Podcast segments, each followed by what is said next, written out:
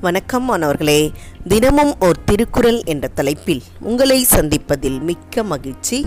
அதிகாரம் பதினைந்து பிறனில் விழையாமை குரல் நூற்று நாற்பத்தி எட்டு.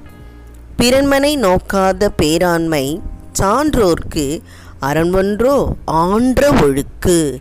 பிறன்மனை நோக்காத பேராண்மை சான்றோர்க்கு அரண் ஒன்றோ ஆன்ற ஒழுக்கு. இதோடைய பொருள் பிறர் மனைவியை மனத்தாலும் நினையாமல் இருப்பதே சிறந்த ஆண்மையாகும். அத்தகைய சான்றோர்க்கு அதுவே அறமும் ஒழுக்கமும் ஆகும். இதில் பேராண்மைன்னு கொடுத்துருக்காங்க. அது பேராண்மை என்பது சிறந்த ஆண்மை. அதாவது அடுத்தவருடைய மனைவியை நினைக்காமல் இருப்பது தான் சிறந்த ஆண்மைன்னு சொல்கிறாங்க எல்லாருக்கும் பொதுவானது சொல்லிக்கிட்டே இருந்தாங்க. இந்த குரலில் சான்றோருக்கு முக்கியமாக சொல்கிறாங்க அடுத்தவருடைய மனைவியை நினைக்காம இருப்பது சான்றோருக்கு அழகு. அது அவங்களுக்கு அறமும் கூட ஒழுக்கமும் கூட அப்படின்னு சொல்கிறாங்க சான்றோர்னா யார்?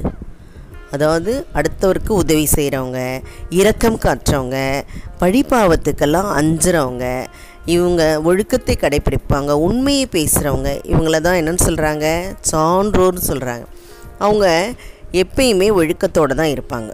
அப்போது இந்த ந இந்த மாதிரி கெட்ட செயல்களில் அவங்க ஈடுபட மாட்டாங்க. அதனால தான் இங்கே என்ன சொல்கிறாங்க சான்றோர்க்கு அரண்வன்றோ ஆன்ற ஒழுக்கு.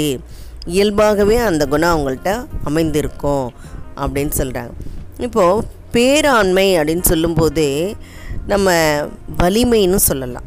அது எப்படிப்பட்ட வலிமை இங்கே தேவைப்படுது அப்படின்னு கேட்டால் நம்ம மனதில் ஏற்படக்கூடிய தீய எண்ணங்களை எல்லாம் அழிக்கக்கூடிய ஒரு வலிமை தேவைப்படுகிறது.